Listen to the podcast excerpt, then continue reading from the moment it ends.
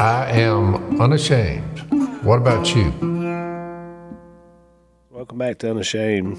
Um, got Zach in North Carolina. Zach, uh, any movie news? Uh, on the uh, I was in I was doing a Q and A up in in Martin, Tennessee, and uh, after we spoke the other night, and someone asked me about The Blind, and so I was giving them a little update on the movie. So, what's the latest news on The Blind? Well, the latest is we are working on. So the movie is what you call a locked cut. So we've we're done with that. It's in coloring and soundtrack and all that stuff. So we're it looks great, and we've showed it to several distributors. Have lots of interest. Have a couple offers. Um, one of the things that helps is when they see how active um, the Unashamed Nation is. That has been actually been a really good selling point. We show them our email list, which has grown quite a bit. If you haven't subscribed, you can go check out theblindmovie.com. Subscribe. There's a lot of updates there. Um, we're probably going to do like a, a, show the trailer. We have some different trailer versions and and like the poster for the film. We'd love to get our Unashamed Nation audience uh, to take a look at that. So if uh, and kind of vote on it, you guys know us better than anybody. So yeah, you can go again check us out at theblindmovie.com and uh, put your email in, and we'll give you the you get like I think it's right now monthly by uh, bi monthly, but we'll be having a lot of other stuff we're going to be doing. But it's going great.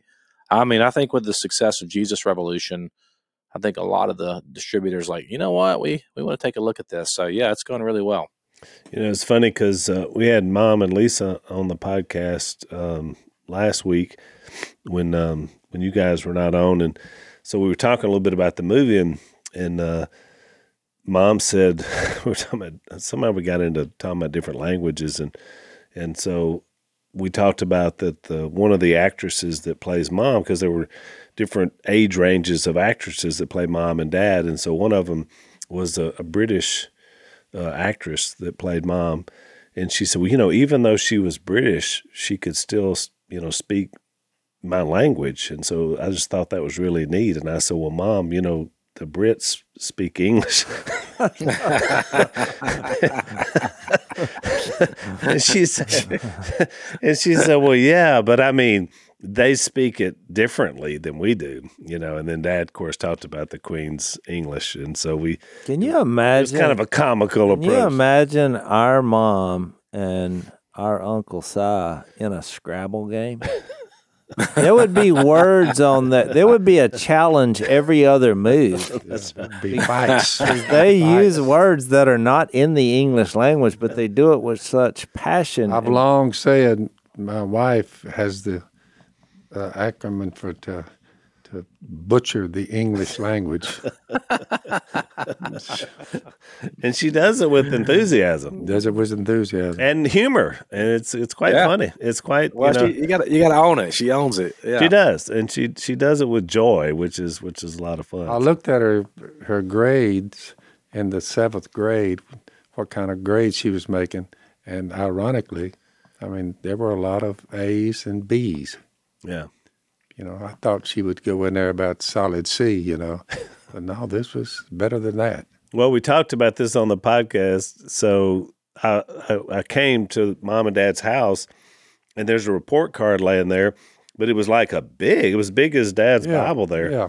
It was for two years worth in middle school. And it was mom's middle school report card from the seventh and the eighth grade. The authentic version. Yeah. I mean, it was like handwritten from Ida Middle School or Ida Junior High. And I was like, Mom, this is your actual report card. And so we were talking about her grades, but it was really interesting because that long ago, this was like 1959, 1960.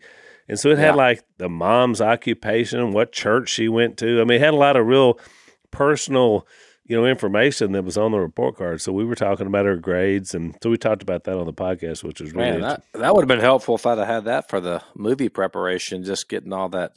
I oh, think yeah. we hit it pretty accurate though, but I would it'd have been good. To, I mean, anything like that was you know going back and finding all that stuff. You know, there's a there's a museum in uh, Vivian, which is where Phil and Kay lived um, by, during the t- this time period, and they've actually got a ton of stuff in there of just like the old cheerleading uniforms. I mean, it's like a there's a whole duck uh, duck commander kind of fill area too in there. It's pretty pretty neat little area. It's in Vivian, Louisiana. If you're up that way, Uh, it's in the old train station. Check it out. So they've actually th- that whole town looks like probably the, just like it looked, Phil, when you were a kid. Would, Yeah. would, you, would you say it's changed a lot? It, oh, it it looks like it used to. But now there's no store there. The, the, the old store they they were had it's still there, but it, it's just uh, it's off the beaten track. Interstate came close to them out there about ten miles. So It kind of took everything out of the town. yeah, It's kind of interesting though, because I think Willie got a lot of the stuff out of the store, and now some of that stuff's been moved into the Duck Commander tour.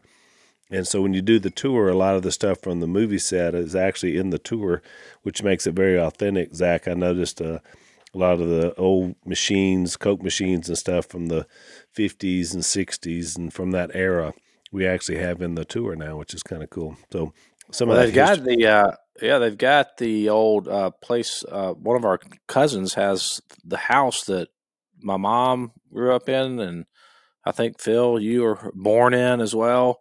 So I, I got to see all that as well. It's all over there in Vivian. I need to go treasure hunt that.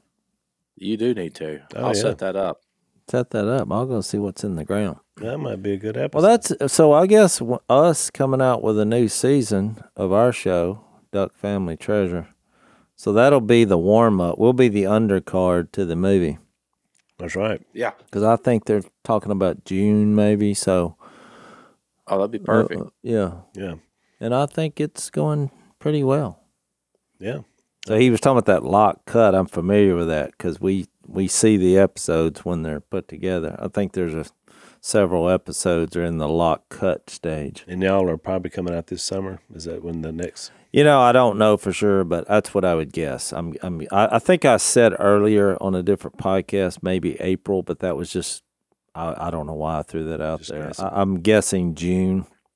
So, yeah, I think it'll be good. I hope so. It's a lot of, lot of traveling, a lot of work, and but we're having fun. So, it's uh, it's a little lower grade production than what Zach's doing. I think Zach's going to appeal to the heartstrings. So ours is a little more just there are there are a few moments, but Yeah. it's just having fun with the backdrop of what is, what is the true treasure of life. It's a it's a subtle direction toward the reason we're having so much fun, the reason we're getting along with these people is there's a greater treasure that's driving us, you know, Right. which is from a spiritual from the yeah. spiritual. Gordon called yesterday and he wanted to know about the uh, the uh, epiphany that that came about over a period of time. When I was getting on my feet, I read Romans chapter 12 and said, Be good to your enemies. If they're thirsty, give them a drink and give them something to eat. So I thought about that, but there were a lot of people up and down the river, the rednecks that lived in that area when I was fishing for a living, and all the money I was making came off those nets. Well, I started noticing that these people were stealing my fish. These rednecks were stealing my fish. and your nets. Yeah, and the nets. So I laid in wait for them. You know, got my shotgun and got ready. But I read that Romans 12 after fighting with them for a couple of years, you know, just scaring them at gunpoint. You know, I had I'd pull up there and, with the shotgun, so they'd they'd take off down the river, you know. So I thought, well, this says be good to your enemies, if, and if your enemies are hungry, feed them, give them something to eat. And I thought, I said, that's not going to work. if I give these rednecks the fish, I said, that ain't going to. I thought, well, how would I know since I've never tried it? I just try, I struck fear in them to run them down, run them off from my nets. My nets were out there on the bottom of the river, and the rope came up, and there was a float there. So they knew it was nets. So I thought, well, I'll tell you what, I'll put that into practice, what, what God said about it, and I'll just change tactics. So I pulled up there, had my gun with me, but I didn't have it in my hands. And I pulled over there. Two guys are stealing my fish, and right before they got the net up, I just came out of nowhere. You know, I was hiding over on the bank. I said, "Guys, look like you want to have a have a fish fry today." Uh, And and I'm taking the the, the bat, batting for it. I said, "I tell you what, you don't have to steal these fish. I'll give them to you." I said, "I live right there." I said, "You can just come up there. If you can't catch a, your own fish, I said, I'll help you out with them. I'll give them to you. I said, let me see what we got in that net. And they said, oh, no. I said, I said, no. I said, you need it. You want to have a fish fry. You want to steal the fish. You don't have to. With me, I'll give them to you. So I got the fish and they started hitting the bottom of the boat. And I said, whoa, boy, yeah, y'all going to do good. Pull your boat a little closer. and I started throwing the fish over in the boat, over their boat. And they're, they're sitting there watching, you know. And, I, and of course, they saw the shotgun was right there with me, but I didn't have it in my hands. I'm giving them what they were trying to steal. Amazingly, after I gave them the fish, I did that for several more. And after a little while, I noticed everybody quit stealing from me. When I began to give them what they were trying to steal, they all quit stealing from me. I thought I learned a valuable lesson there. I said, be good to your enemies. Just be good to them. Well, be good and a little crazy. Because look, I was in on a lot of those things. You've you probably uh, the most scared I've ever been in my life is uh, one night feels like you know I need you to paddle. I, uh, we paddled. I don't know if you remember this, but you the people were stealing your nets and the fish, and you thought you knew where they were camping out. And so we got in a boat at night, and Phil was like, "Now if I don't come back." you know, call 911 like we had a phone, you know. How, how old were you? I have no idea. I was young. I was, it was a scary moment because Phil was going to go talk to him. And, uh, but just sitting in that boat thinking, of course, he had his gun. That was still in the gun stage. And Yep. I thought, you know, but, and I don't know, you know, what happened because you, you were, you were trying to kind of protect me from it. But I remember, I mean, I was just terrified because I was like, boy, what happens if I hear gunshots? what if, and I was in on several of those when you were in the boat because when you got because it was a transition. First, it was just the gun, then it was the gun and the Bible, and Yep. but it was but you would tell me now you watch my back because the gun was actually closer to me than it was him. I mean, he was he was he was trying to do the right thing.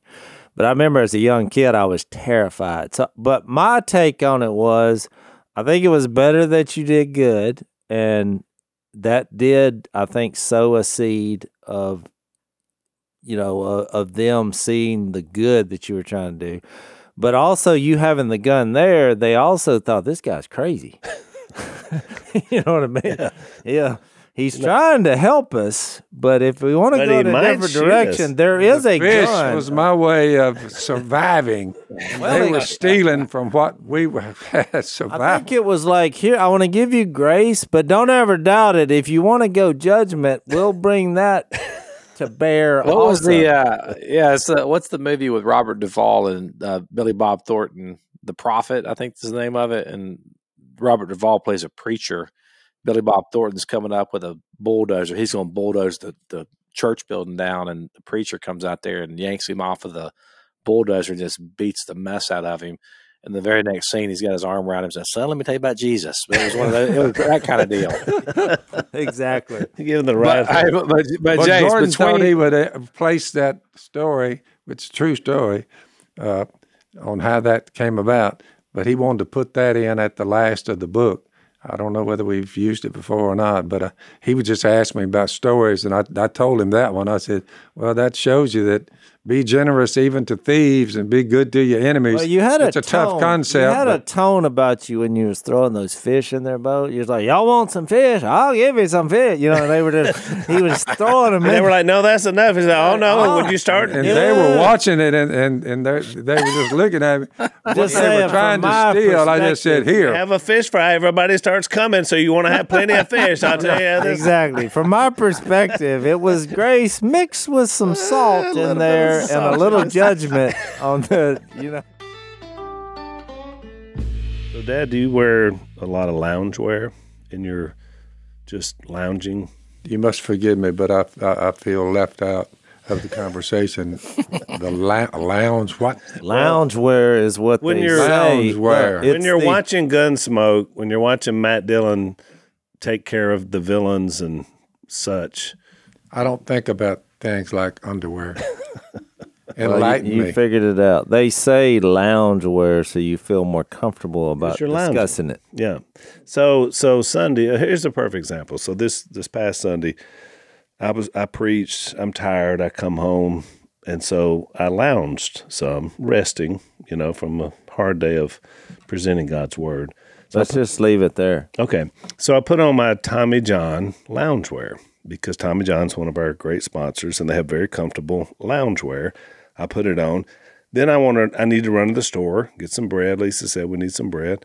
So I kept my loungewear on. So then it be, kind of became A mistake. no, no, no. It was still comfortable. Just your wear. It just, Just- became it was your just wear. wear. It was comfortable. I didn't even think Yeah. about changing into anything Did you cover the loungewear? No, the loungewear was perfectly good, just like it was. Hmm. Nobody said anything. It's an intermediate wear between underwear and outerwear. Is your lounge. Oh well, that's, That's the it. clarification. That you nailed it. And so, and I and I think that's what they're going for. It's totally comfortable, soft tri blend, micro modal fabric, four way stretch. It's been covering our butts for 15 years, is what they say. 20 million pairs sold, thousands of five star reviews. We love it. We've been talking about their underwear for a long time. They don't have they don't have just clients and people that love their stuff. They have fanatics. That's what they say. So they also have a best pair you'll ever wear, or it's free guarantee. So we want you to shop Tommy John's colorful new spring designs at TommyJohn.com slash Phil. You get 20% off your first order. 20% off right now, Dad, when you go to TommyJohn.com slash Phil. See their site for details. We're going to get you some loungewear.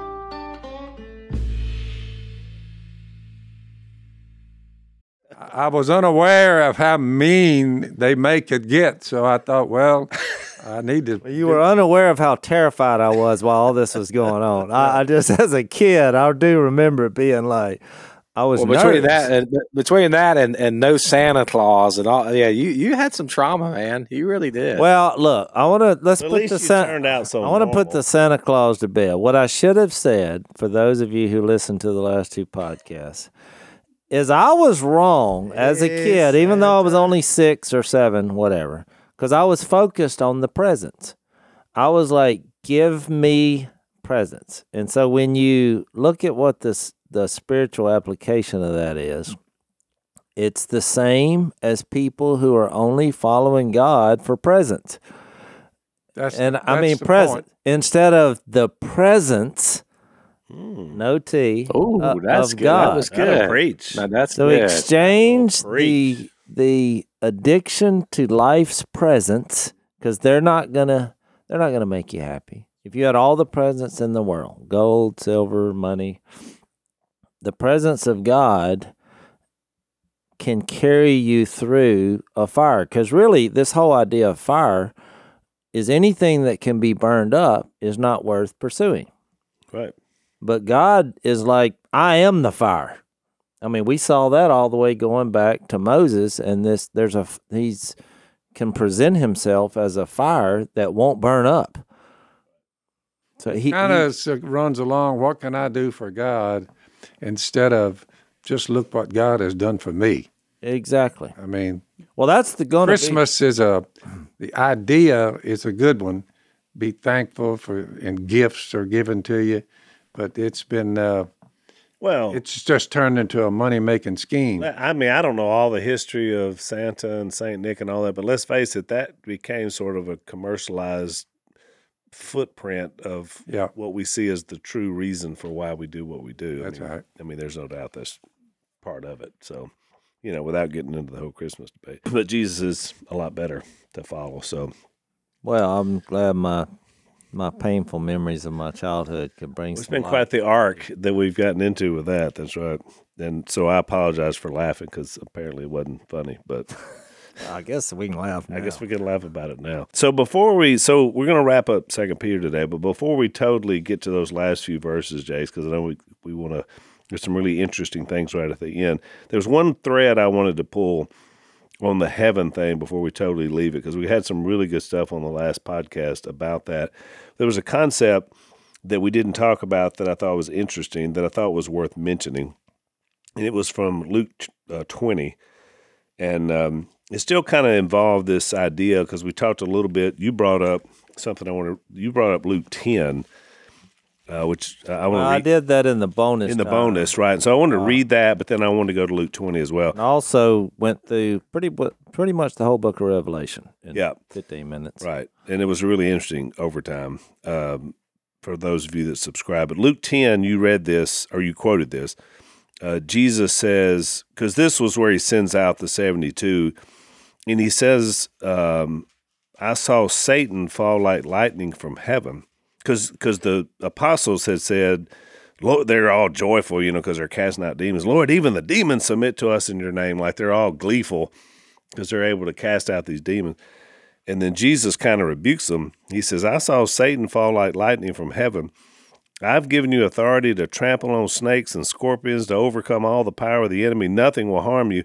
However, do not rejoice that the spirits submit to you, but rejoice that your names are written in heaven. And Jason had read that text in Revelation about the, the importance and the power of that. But I thought it was interesting. Um, uh, he just makes this statement about Satan falling from heaven. And this is several times these little glimpses that we get about this rebellion in heaven that Satan's a part of. And you know, when we read about in in Genesis three, he's just there. I mean, you know, he's just there. Yep. And then Zach, you know, in the last podcast, talked about his influence on Adam and Eve. In that first sin, Zach, you were talking about how some of that was the idea of removing from the presence of God, but that was also an influence of Satan as well, who had fallen out of heaven or fallen from heaven. And Revelation 12, which we didn't read, Jase, from 7 through 10, talks about sort of how that went down. There was some kind of rebellion, and he was cast down. And then Jesus mentions it here.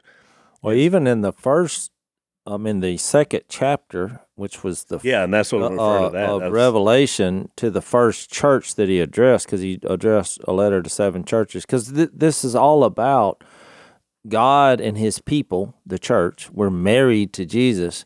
We win in the end. I mean, he, the Revelation was written during a horrible persecution of the church, and he was giving them confidence. He was giving them a picture of the beauty of having a relationship with God. Well, even if someone kills you, they, they can't kill you. You're you have the Holy Spirit of God, which is kind of the vein that Peter's tapping into in First and Second Peter about all this persecution that they're going through. And not only do you endure it, but you keep growing in the grace of of God, and you keep declaring that Jesus is Lord. And so it gives us a lot of comfort. But even in the last part of that that section to Ephesus, he makes reference to the garden in chapter 2 and verse 7 he says uh, he who has ears let him hear what the spirit says to the churches. To him who overcomes i will give the right to eat from the tree of life which is in the paradise of god which he keeps going back to no matter what happens. You're going to be in the presence of god forever. Uh, we're going to live together. I mean that that is the the overriding theme of not only the book of Revelation of the whole Bible. God wants a relationship with people, and He's provided the way to do that. My point is, and one more thing, in, in 2 Peter 2, you remember Peter uses the illustration when he was talking about judgment. He starts with, in verse 4, if God did not spare angels when they sinned, but sent them to hell, putting them into gloomy dungeons to be held for judgment. He uses that as an illustration. And again, what is that talking about? Some sort of place they've been reserved, you know, for judgment. He's using that as an illustration. But here we go again. Somehow these beings that were created, and we know to my point I'm getting to in Luke 20, they don't procreate. They're different from mm-hmm. us. So they're they're they're they're created differently. They're in another realm, and yet they had choice, like we have choice. And somehow in heaven, they chose not to follow God. And apparently, Satan was the leader of the rebellion, is what it appears to be. And so he then was cast down here and had an influence on us and humanity. And we made choices, and we've been making those choices ever since. And then God came here and changed our ability, you know, gave us an opportunity to choose him. And so that changed, but they didn't have that same opportunity, apparently, from everything we read in the scripture. But the reason I get to all that is because the Sadducees came to Jesus. They don't even believe in the resurrection. but they ask him these questions about heaven and you know what if what if somebody's married? Who's who's going to ha- you know who's going to be married to who? And they were trying to create a scenario. And here's what jesus replied. The people of this age marry and are given in marriage but those who are considered worthy of taking part in that age and in the resurrection from the dead will neither marry nor be given in marriage. And they can no longer die for they are like the angels. They are god's children since they are children of the resurrection but in the account of the bush, even Moses showed that the dead rise, for he calls the Lord the God of Abraham, the God of Isaac, the God of Jacob. Uh, he is not the God of the dead, but of the living, for in him all are alive. And so it's interesting that he harkens all the way back to that idea. that burning bush, that fire exactly. that wouldn't go out. I mean, it, when you put it all together, it, it makes sense. Yeah, it does. And I want to refer back to that text because I thought that was powerful. But it's still, and I keep going back to this Luke 16, which we're going to study Luke in the future. I'm not sure when, but it it's such a uh, encouragement that you realize that even in Peter, with all this graphic imagery, and from the dog returned to his vomit, with the burning of the earth and the new heavens and the earth, and all the scoffers and and all this, he gets to those last couple verses, and he's like, "But grow in the grace." And knowledge of our Lord Jesus Christ. That is the ultimate motivation. That's why the rich man, when he was in hell in Luke 16, his plan wouldn't work. We all tend to think that. Just prove to me that hell's real and I'll follow you. But you don't realize that it ta- that taps into the same vein of what what's the entire world's problem, which is selfishness. Because then you would only be serving God to save your own skin. And it's just not designed. It, it's it's it's not designed that way. You're you're then appealing to yourself. You're back to selfish ambition, which which is it's it's the constant battle. You know, um, Satan. Somebody told me this one time about Satan. I thought it was interesting. He said, "You know who?" Because uh, my daughter is into worship music, and she's joined up with Sadie. And I told her this, so uh, I thought it was important. Somebody said, "You know who the first worship leader was?" And I was like, "Nah." And they're like, "Satan." And you start thinking about him leading choirs of angels in worship and and and he made it about himself in the end which is you know he became self-absorbed um, and that's what you know cost him. And i think about how we how we do the same thing and when you read that even good things right? I mean you look at what you read in, in luke chapter 10 i went back and read it because it hit me pretty hard he says nevertheless do not rejoice in this and what? That you can cast out demons but that the spirits are subject to you but re- rejoice that you, your names are recorded in heaven. And I was at a event recently, and they were was, they were worshiping and they were singing this song. I thought it was so interesting, and about the presence of God. And it was kind of like very calm, but when they started to sing, there's a line in the song about prophesying, and that's when they got excited.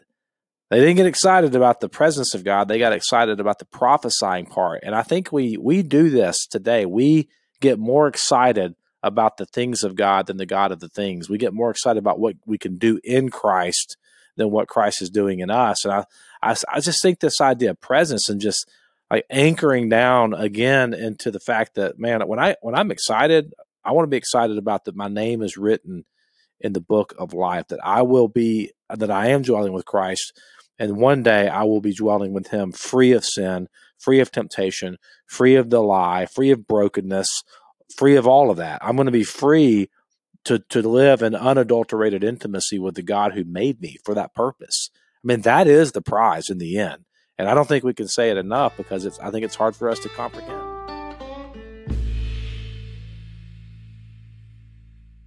And you know, Zach, uh, that's even a cultural thing. I think that's more so today. And, and this is something Alex and I talked about. That have you noticed when you see like at a at a concert or a a ball game or something like that? So this is something you're there to experience, right? I mean, you're there because it's a music concert or whatever. Have you noticed that everybody has their phones up, recording what they're there to experience? So like oh, it's yeah. like you can't even ex- you're the, you go there to experience. You're there to watch a game. You're there to whatever, and everybody there is you can't even enjoy it, the experience of it because everybody's recording it or taking pictures of it. instead of enjoying the experience of it or the presence of it. So it's almost like to what to your point is like we, we've got to get something either to post or whatever is being done with it rather than even enjoying what we're there to do you know which is Yeah, we, just, get, yeah, we got to capture the moment Right. instead of being in the moment with God. It- you're And, right. uh, yeah, it's so true. But you think about it, even culturally it's like that even when, but we we mentioned this verse a lot on this podcast when when uh, even the Word of God itself. You think about um, when Jesus, when the Pharisees came at Jesus and they said, uh, you know, he said, "Yeah, you you study the Scriptures diligently, and by them you think you- you're saved, but you missed basically missed me. Like you missed the, what this is about." And I think this will be the battle to the day we die is to make this about us, to make this about what we get, to make this about. I love what Jase said. I could just see that as a Instagram uh, reel about the because it was so powerful. That the it's not about the presence that we get; it's about the presence of, that we get in Christ, and you uh, know that we get to dwell with the Father through the Spirit. So I think we should read the last two verses uh, because I'm I, I, I love these. So after all this, what we thought was scary is actually comforting because you know Peter is focusing on the arrival, and even when I was making reference in Revelation in chapter twenty, I think some of those books that will be open, we always tend to view that as in oh, he's going to bring up every bad thing I ever did. Well, for those who haven't put their, you know, trust in in Jesus, maybe so. But for those who have, I believe those books contain the stories where God used us to bring other people and uh, on the positive side of things, and we will relish those stories. And I mean, there's nothing more exciting on the earth, in my opinion, than hearing a fantastical transformation of a person going from lost to saved. It's always fascinating. It always brings excitement and joy, even going back to Luke 15, where Jesus said, This is why I'm eating with tax collectors and sinners, because when a person repents, it brings joy to everyone around. So uh, he he gives this image of, of what's fixing to happen, and he's like, Therefore, dear friends, since you already know this, be on your guard so that you may not be carried away by the error of lawless men, which is obviously the people he was discussing in chapter 2, and fall from your secure position, which goes back to what he said in chapter 1 about having this growing faith. You remember when he said, if you, you know, add to your faith goodness and knowledge and self-control and perseverance and godliness and brotherly kindness and love. You know if you do this they'll keep you from being ineffective and productive. That was verse 8 and he's like so make your calling and election sure. Verse 10 for if you do these things you will never fall and you will receive a rich welcome in the eternal kingdom of our lord and savior jesus christ. So he says they will keep you from falling from your secure position, but grow in the grace and knowledge of our Lord and Savior Jesus Christ. And we'll talk about that thoroughly. To him be glory both now and forever. So I did a little research, and I think you'll find this fascinating that we've been using all these Luke references. Well, did you know the same Greek word about not falling from your secure position was used by Jesus in Luke 22 in a conversation between Jesus and Peter. And you remember when they're at the Last Supper and Jesus says, I'm going to be betrayed by one of you. You know, and Peter comes up he's like, Never, you know, and eventually he's going to say, Yeah, you're going to deny me. But during that conversation in verse uh, 31 of Luke 22, Jesus says, Simon, Simon, Satan has asked to sift you as wheat. But I have prayed for you, Simon, that your faith may not fail. And, and it's the same Greek word for fail here as Peter used in his second letter, where it says that you won't fall or fail from your secure position. So when you think, well, I wonder where Peter got that from. Oh, I know where he got it from. Because Jesus told him. because the Lord looked at him and said, You're not in a good place right now. You're failing. You're falling away from me. And so, uh, but watch what Jesus said. I, I think it's very powerful in Luke 22 and 31. because it really in 32 is really why Peter, I think, is focusing so much on growing in you participating in the divine nature. You're you being born again, you got to grow in this faith because he says, Jesus says, after I prayed for you, Simon, that your faith may not fail, and when you have turned back, strengthen your brothers. And so Jesus was looking at the process that Peter was going to have to go through. And guess what? We all have to go through the growth process. And that's why I think Second Peter's been so encouraging to me is that you realize this is a this, this is not to be a quick thing. When people are born again, it's great, it's fantastic. We all are fired up. But guess what? It's not like a time lapse, which is interesting because all, all of this debate in three about time. It would be nice just to see the finished product, you know, and do a time lapse of your life. But we we unfortunately can't see that in in our own life. It's a gradual growing in the grace and knowledge of Jesus, which is the relational aspect, not just the intellectual of knowing about Jesus. It's not just the that you know the facts. It's a spiritual, relational, uh, you know, bond and partnership that you have in the presence of God that is a growing. It, it, it takes time. It's like a it's like a journey, It is like a journey. like a journey. But I, I don't think it's an accident that he put you grow in the grace of God. And you think about what that means, which is why I wanted to zero in on it.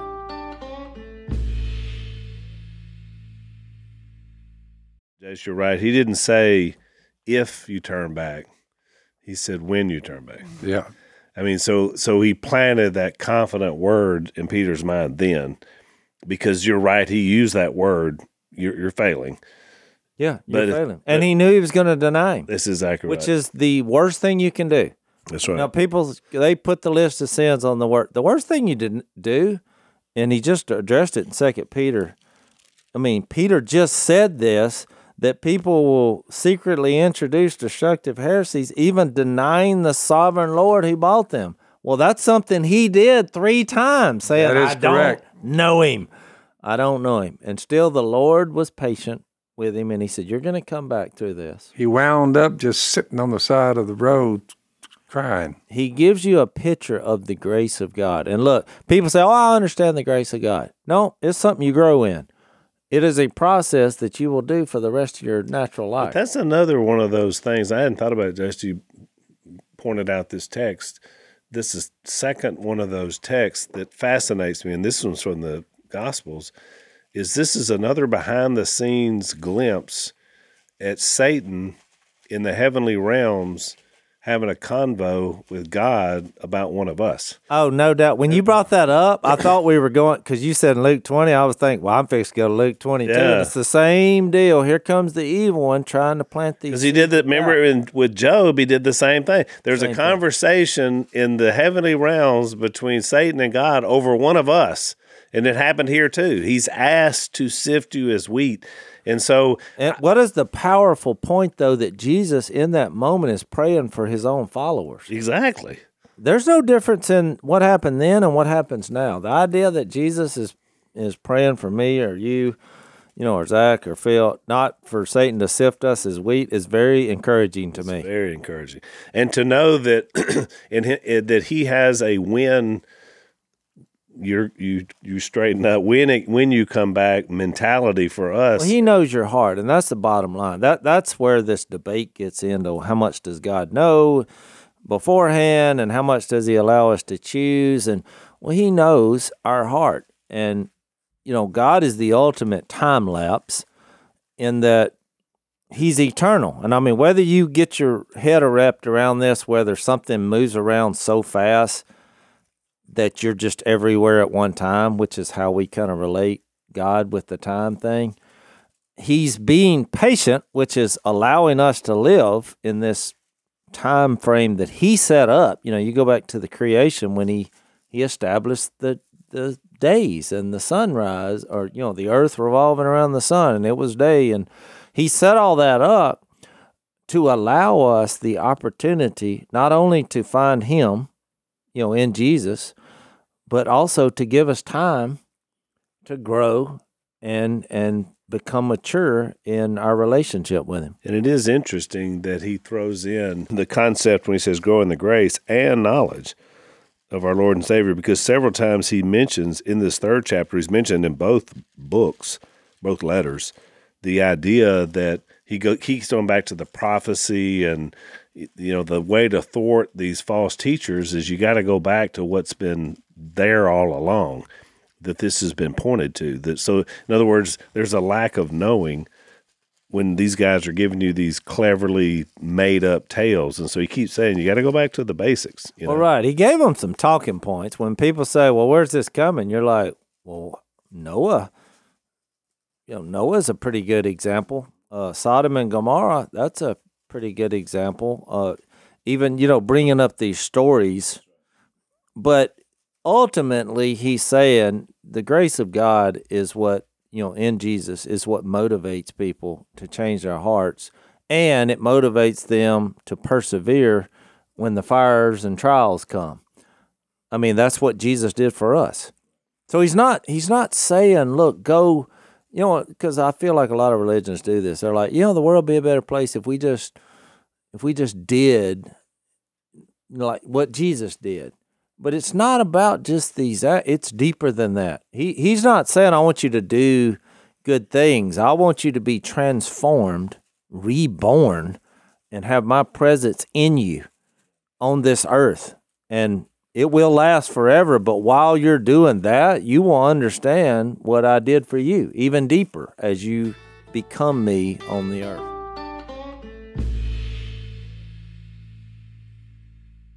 And Dad, that kind of goes along with what you did your lesson on Sunday.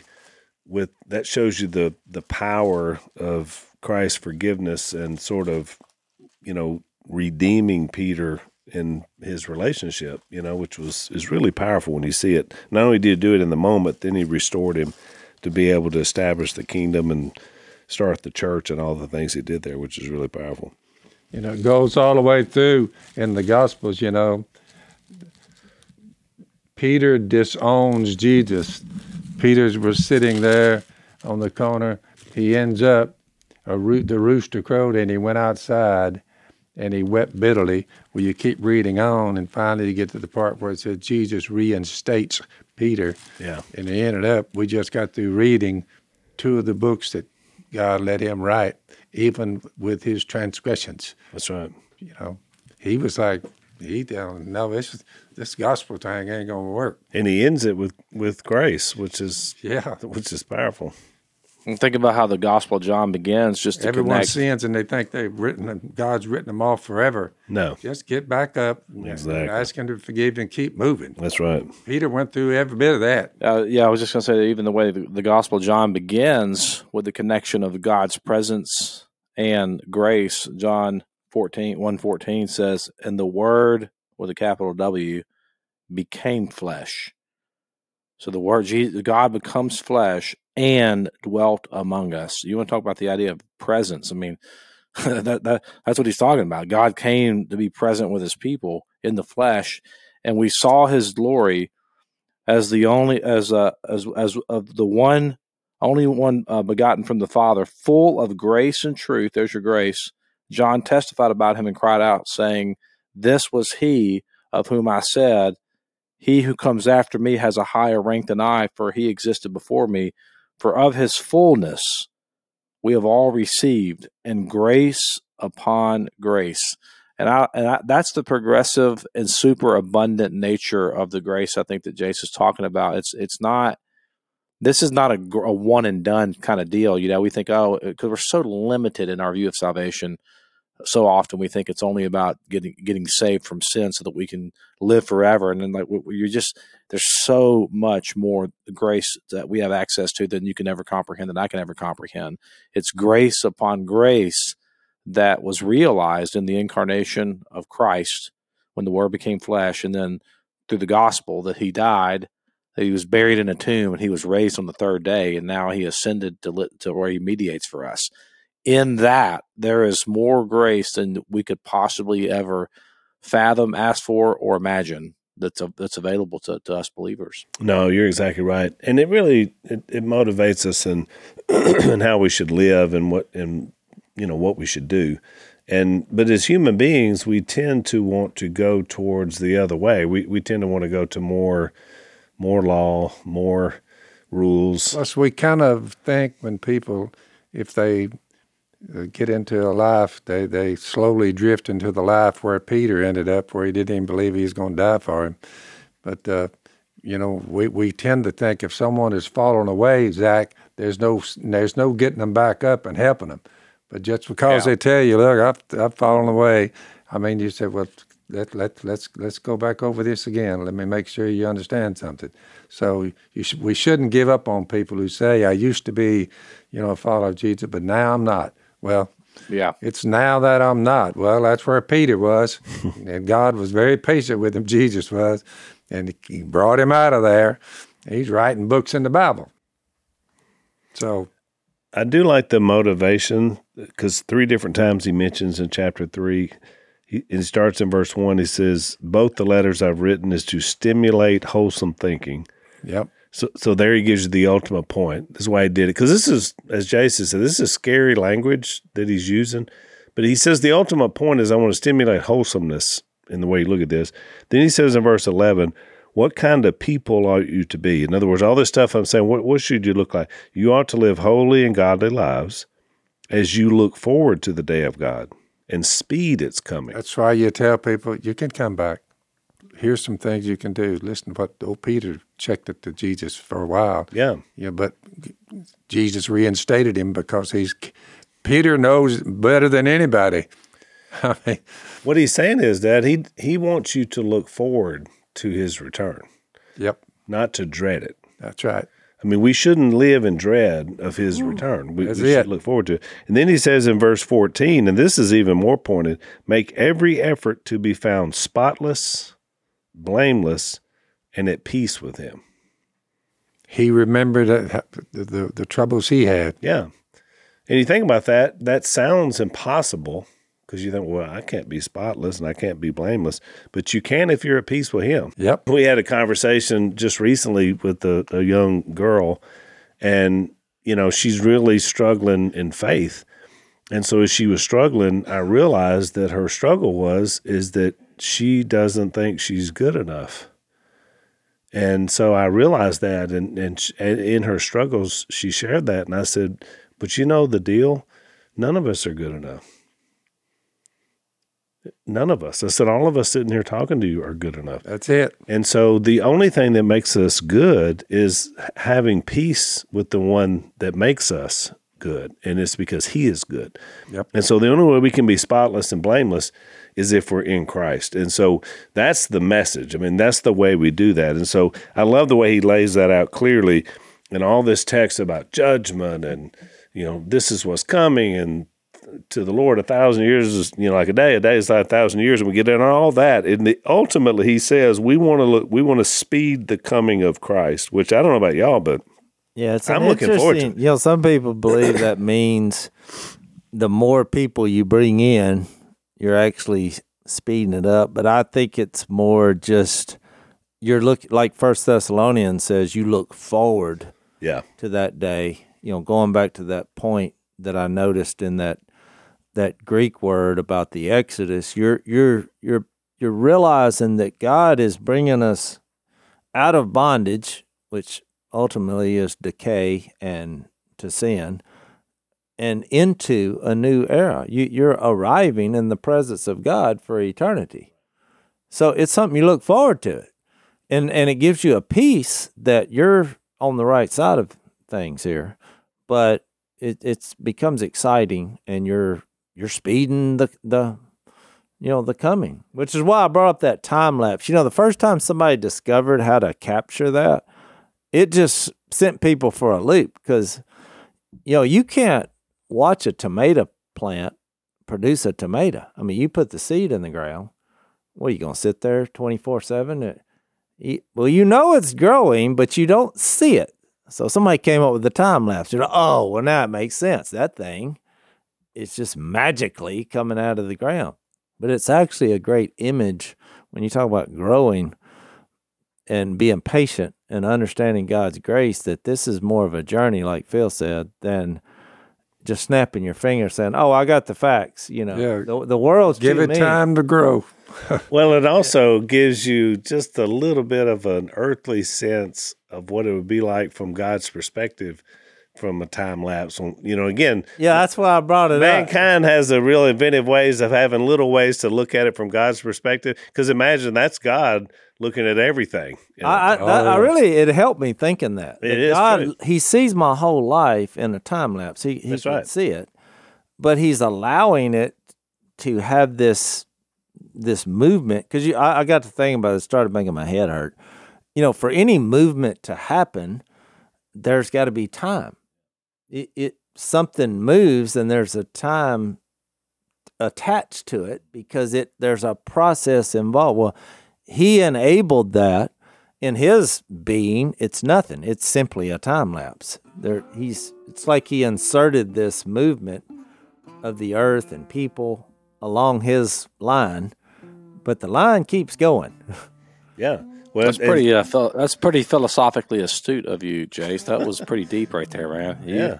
Not not bad. got- not bad for a redneck. You know, not bad for a redneck. An unschooled, ordinary, trying to grow in the grace of God. and knowledge, and knowledge. All right. Well, that's it uh, for uh, for this edition. Uh, we'll try to do better next time. Well, if you want to follow us over on blazetv.com slash unashamed, we'll uh, we'll put the finishing touches on Second Peter in our overtime segment. So we'll see you there. Thanks for listening to the Unashamed podcast. Help us out by rating us on iTunes. And don't miss an episode by subscribing on YouTube and be sure to click that little bell to get notified about new episodes. And for even more content that you won't get anywhere else, subscribe to Blaze TV at blazetv.com slash unashamed.